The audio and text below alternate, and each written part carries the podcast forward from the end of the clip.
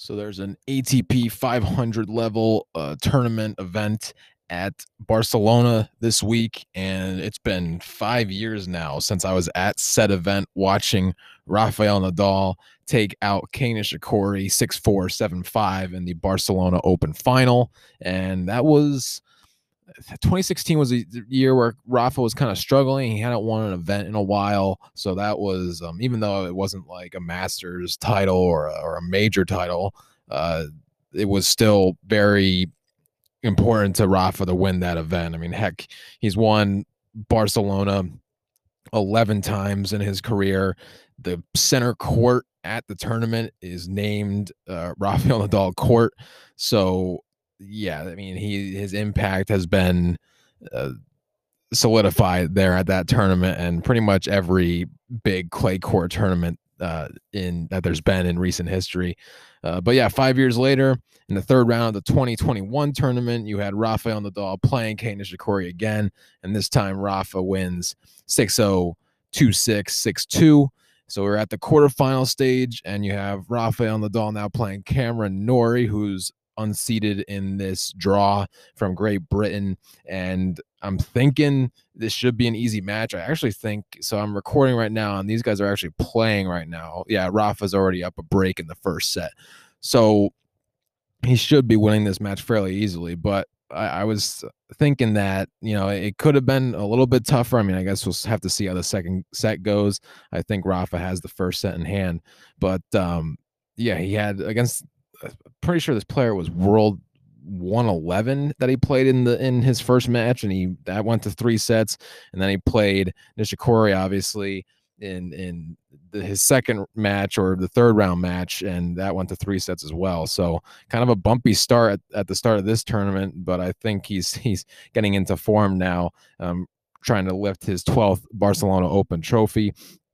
Um, and and interesting uh, quarterfinal match as well as Diego Schwartzman of Argentina and Pablo Carreno Busta of Spain. This is the four and six seed matchup in the quarterfinals here. And it's really a coin flip for me. I guess I favor Schwartzman a little bit because just a little bit more, I guess, reliable. Uh, but yeah, it, it's it's going to be a really close uh, battle there. Um, Carreno Busta kind of fell off a little bit the, the last couple years, but he's making his way back. And uh, yeah, both both really good on clay. So it, it would be an, entertaining match to watch. Uh, two matches that have finished up. This was at the bottom half of the draw. So, the, so the other two quarterfinal matchups, you had Jannik Sinner, uh, the young Italian phenom, 19 years old, already up into the top 20, uh, playing Andre Rublev, uh, who's yeah top eight in the world now. Uh, is put has strung together um, very consistent and stringing together uh, very good results in tournaments. And Jannik Sinner, I you know I kind of saw this one coming. I, I felt like um, obviously Rublev has been strong. He made it to the Monte Carlo Masters finals last week, but uh, Jannik Sinner, not surprised that he won this. Uh, he won straight sets, six two. Uh, 7 6. The tiebreaker was 8 6 uh, this morning in Barcelona.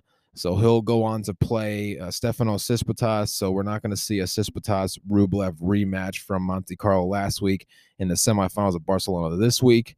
Um, I guess that kind of tells you how deep this draw is. I mean, when you have the two finalists in, in last week's Masters tournament playing, well, potentially we're going to play in the semifinals. Uh, yeah, so it tells you how competitive it is.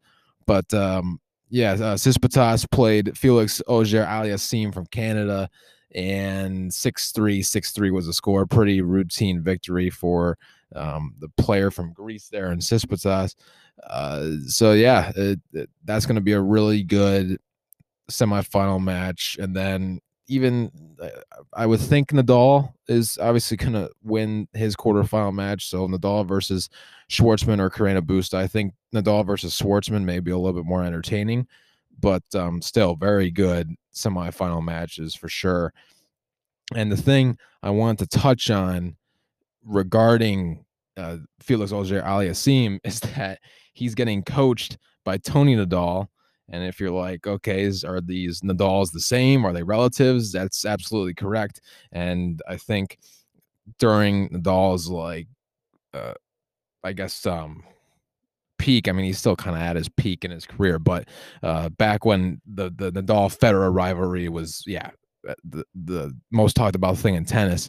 Um, Uncle Tony was Rafael Nadal's coach and was his coach since he started playing tennis back as a kid, and now the Nadal's coach is Carlos Moya, who's a former world number one player from Spain.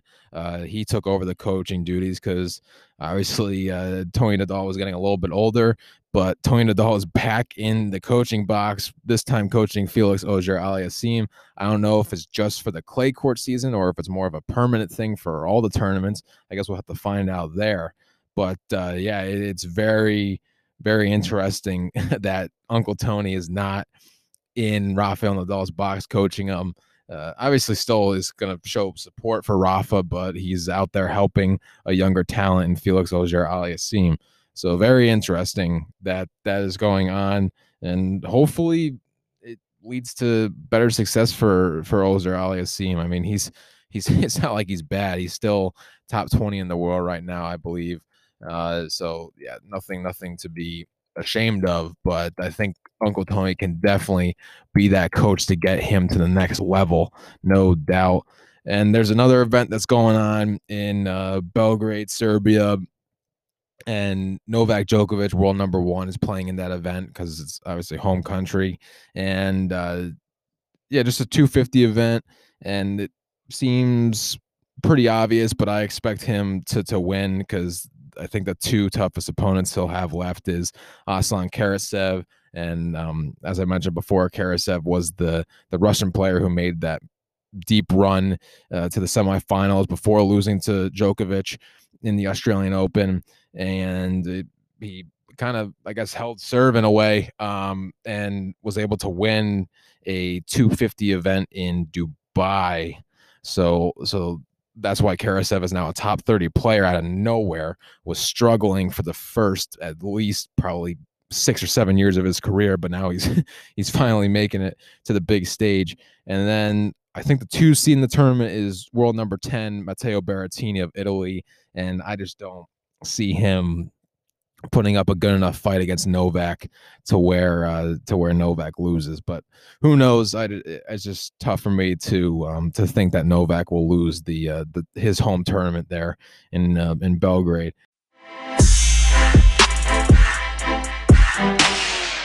The Yankees get a win versus the Cleveland Indians. It was six to three. They were 0 and 7 this season when they were down by three plus runs. Now it's one and seven. So able to get rid of that bug. And they are now better than the Tigers and Twins. So moving up in the American League, still in last place in the AL East, but uh, still climbing up. So that's good. So that's a win there. Bruins took out the Sabres five to one remember what I said on I think this was Monday. The Bruins were set to play the Sabres five times. They've they've um, taken care of two. There's three more to go, and they've already gotten the max they can is, is four points from those games. And I said there had to be probably a minimum of six to seven points gained in those uh, in those five matchups. So the max you could have gotten out of those five matchups if you win all of them is 10 because a win counts as two points towards your standings. Uh, so yeah, I was thinking minimum six to seven points you got to get against the Sabres, who are one of the worst teams in the league.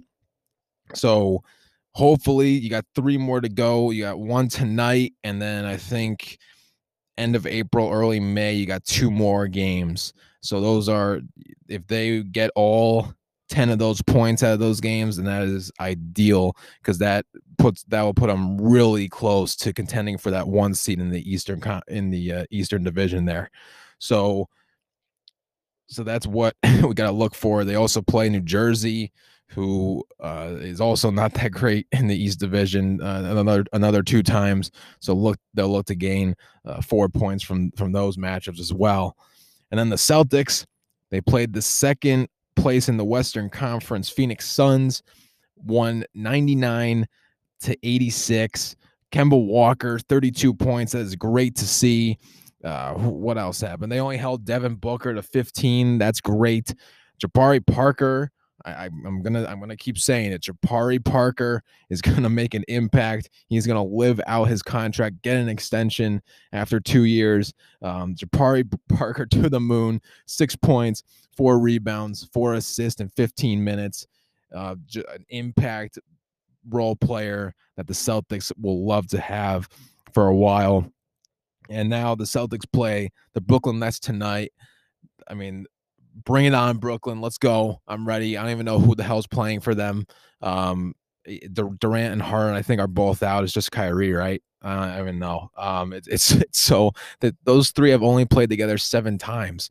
So, uh, but yeah, they're still doing pretty good, given given that fact. Um, hopefully they don't. Well, I mean, I, I don't wish injury, but but hopefully they're not healthy for the sake of the Celtics. But uh, I guess we'll find out.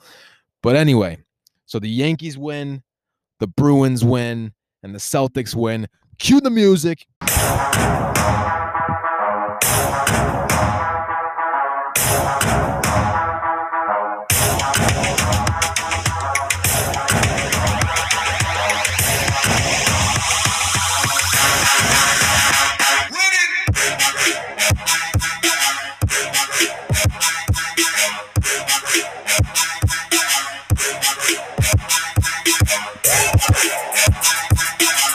Miami Heat anthem. Uh, it's it's war at this point between the Celtics and the Heat after last year's Eastern Conference Finals. Uh, so uh, I'm stealing everything. Uh, the Heat are what, one game back currently of the Celtics. The Celtics are in sixth place in the Eastern Conference, uh, seven games back at the 76ers, and the Heat are in that first play-in spot at the seven seed, uh, eight games back. So uh, but Celtics fans got to look forward here. You got the Knicks and the Hawks ahead of them. And speaking of the Hawks, eh, I, I think um, this probably uh, flies over people's heads. They're not following it, um, it closely. But the Hawks, since firing their head coach Lloyd Pierce on March 2nd, at the time they were 14 and 20. They were the 11th seed in the Eastern Conference. So just outside of that 10 seat, which would be the final play in spot. So since that time, since March 1st or March 2nd, uh, the Hawks are now 18 and 7 in that span, and they've moved up to being tied with the Celtics for the fifth seed in the Eastern Conference. Uh, so it's, I mean, you got to give respect to, and this is kind of funny because he was receiving criticism like crazy after this um, when he replaced uh, Lloyd Pierce with Nate McMillan. Was that, and I don't think even Nate McMillan, the the the, the current head coach, the interim head coach, I guess, um, I don't know if he even wanted this job. He wanted Lloyd Pierce to still be the coach, but Travis, um, I think it's Schlenk, S C H L E N K, Schlenk. Travis Schlenk. Okay, anyway, um, I, he's GM of the year in, in my opinion. I mean, if you make that decision on on Lloyd Pierce, who's a who's hasn't been a coach in the organization for a long time, and you decide to fire him and move on to Nate McMillan, and after this turnaround, going from 14 and 20 to now 18 and, and 7 the last 25 games, that is pretty that was a bold decision and it's worked out pretty dang well to where you're not even you go from out of the playoffs and you're right currently you're avoiding a playing game to either play likely the 76ers or the Nets um and yeah it's it's crazy. Now you're now you're looking potentially at getting the getting a home playoff series when the playoffs actually start after the playing games. Um obviously I hope the Celtics get the 4 seed. Heck even even I guess try to get Milwaukee at the three seed. I doubt it's going to happen, but uh, yeah, it's just um, remar- a remarkable turnaround by the Atlanta Hawks, a team that I mentioned. I think this was also on Monday with the Washington Wizards, and how I thought that they could be climbing into at least a play-in spot in the Eastern Conference uh, because of my respect of Bradley Beal and Russell Westbrook, and they are in the 10 seed spot, so they have um, they would have the playing games to try to get into the top eight seeds to try to officially get into the playoffs, yada yada, and yeah, I, I'm I'm telling you guys, Bradley Beal, Russell Westbrook, dangerous. Don't want to see them because uh, in especially in a like if you have a, the one game play-in sample there, uh, maybe not in a best of seven series once we get to the, the real playoffs, but uh, that they could they could spoil the party for some of those the seven and eight teams there. Like right now, currently be Miami and the Charlotte Hornets. So um, so yeah, that you I guess we could we could see because Russell Westbrook triple double could do it any night and that he could be a have a big impact on games and then Bradley Beal obviously with his scoring. So yeah, just watch out for the Wizards. I'm telling you, just watch out for them. So Tom Brady called the new NFL numbers rules dumb pretty much and so they just um, expanded the range uh, uh, in which certain positional players can have a number of. So quarterbacks, punters, place kick- kickers are one through 19. Defensive backs, one through 49. Uh, running backs, wide receivers, tight ends, 1 through 49, and then 80 through 89. Offensive linemen, 50 through 79. Defensive linemen, 50 through 79, and then 90 through 99 linebackers 1 through 59 and then 90 through 99 so a much more expanded thing and the criticism that Brady had of it is when it comes to reading defenses usually you can tell which um, uh, players say like the middle linebacker based on their number and stuff like that. Now when you're dealing with potentially a a what do we got? We got a potentially a cornerback who has the number one or something like that, uh, that could that could throw things off. Or a linebacker has the number one or whatever. Like apparently Brady says he could get thrown off by that. And when it comes to reading um, the defenses beforehand, but uh, I mean everybody's going to be dealing with it. So if this is the thing that ends Tom Brady's career, that would be pretty surprising. Uh, makes them fall off the cliff finally because the numbers are different on the defense, and I would be absolutely shocked. But uh, yeah, who who knows? Who knows what makes what makes players just like spaz out and and not do as well. There was a three round mock draft with ESPN experts Mel Kiper Jr. and Todd McShay and they alternated picks. And I think if they proposed a trade, then the pick went back to say, so say Kiper proposed a trade, uh, it would go to McShay. Um, that would be technically Kiper's pick or, or, or whatever it may be. So I haven't really looked at this and I'll just kind of do an instant reaction, I guess. I'm expecting Lawrence and Wilson to be the top two, and that's definitely the case. So obviously, Trevor Lawrence, Clemson quarterback, going to Jacksonville. Everybody is kind of predicting that. Then you have Zach Wilson of the Jets. He seems like the consensus number two at this point. He's definitely grown into that. And now the thing that gets interesting is what is going to happen at three. What quarterback seems very likely the 49ers are going quarterback. So which one? And here Mel Kiper has Justin Fields from Ohio State being third overall. And then you have obviously goes back to McShay, Kyle Pitts to Atlanta, tight end there. People are saying Pitts is the best pass catcher, even though he's a tight end out of every team. So it, it I mean, yeah, it, it seems Kyle Pitts is like bound to be a Hall of Famer once his career's over. Uh, obviously, a long way to go, but uh, generational talent for Kyle Pitts. And Cincinnati Bengals, uh, Sewell out of Oregon, the offensive tackle, makes a lot of sense to me. Uh, the, the wide receivers get interesting. It seems recently, it seems like Ja'Marr Chase of LSU is, is, is separating himself from the two Alabama receivers in Jaylen Waddle and DeVonta Smith. And I I guess it would be the case. I mean, if if Kyle Pitts happens to fall down to number six, I think Miami will take him, no doubt. Uh, I it's really up to Atlanta if they want to get a backup um, early on for uh, Matt Ryan once Matt Ryan retires, and and yeah, and Atlanta gets a quarterback that develops behind him for a couple years. And I think this was actually the looks like it was the only trade that was proposed out of, and this was by Kiper. Oh no, no, no! This was by. Oh, it was by Kiper. Okay, so I guess ignore the thing that I said about them alternating. I think Kiper pro- projected the trade and they also made the pick. Okay. Anyway, so this has New England trading with Detroit for the seventh overall pick. And I'm assuming Detroit would get New England's 15th, obviously, and then their second round pick as well. Um, and then whatever else is part of it. But they have New England trading up to seven. And this is, I don't agree with this, but they have them trading up to seven and getting Mac Jones of Alabama.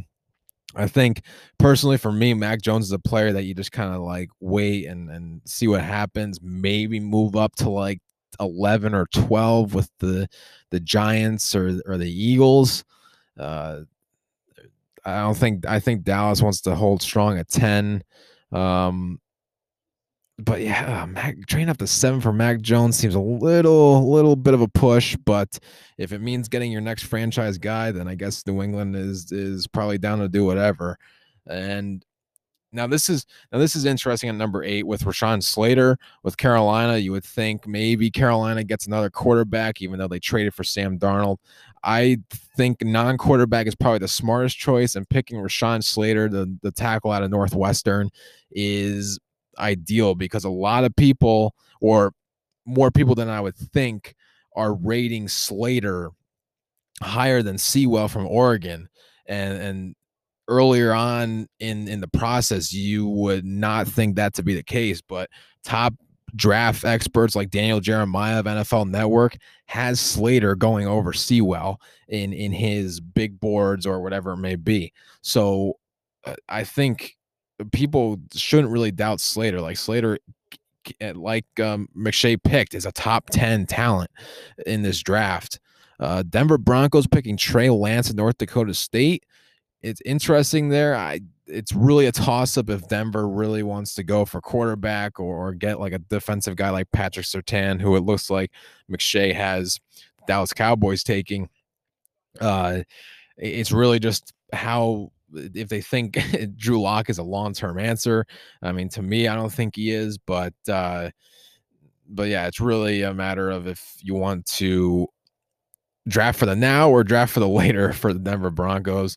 And then the Giants here, you have DeVonta Smith getting taken, and then uh, right after him with the Eagles, Jaylen Waddle. That makes sense to me. Both uh, teams in the need of, of pass catchers there, and Daniel Jones uh, adding Smith and then having Golladay. That should really uh, make for uh, a good opportunity for for Daniel Jones to be oppressive and um, it's yeah, it's just really a matter of him having to execute for the Giants.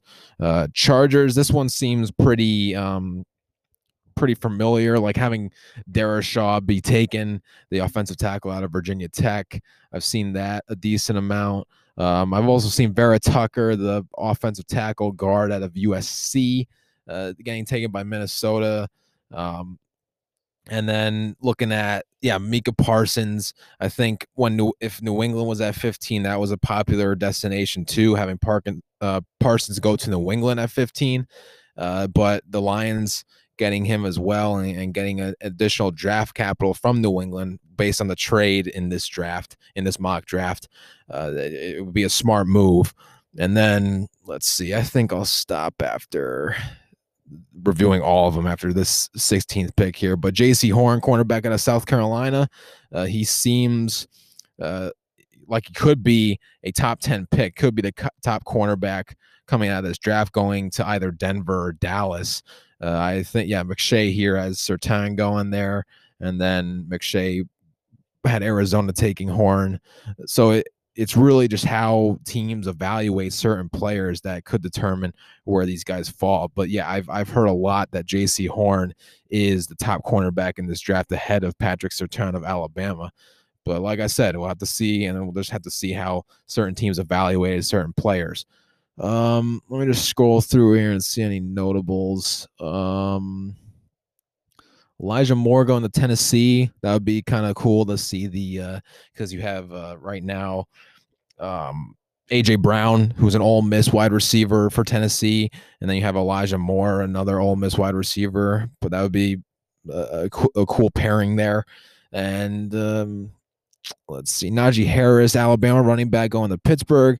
I really think Pittsburgh should focus on offensive line But I guess if Najee Harris is there, James Conner just went to Arizona. I don't know if the people behind Conner are going to be sufficient enough to to make an impact for Steelers in the running game. Najee Harris would definitely do that. Let's see what else you got.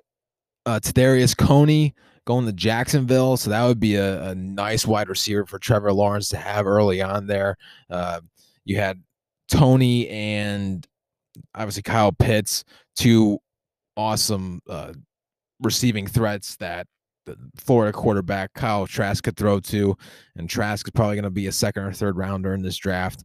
I don't know if it's with the because of the help of Toney and uh, and Pitts, but you could also be saying the same for for Mac Jones, how he had Waddle and, and Najee Harris and and Devonta Smith and all those weapons too. But um, but yeah, good pick by Jacksonville there. I like that.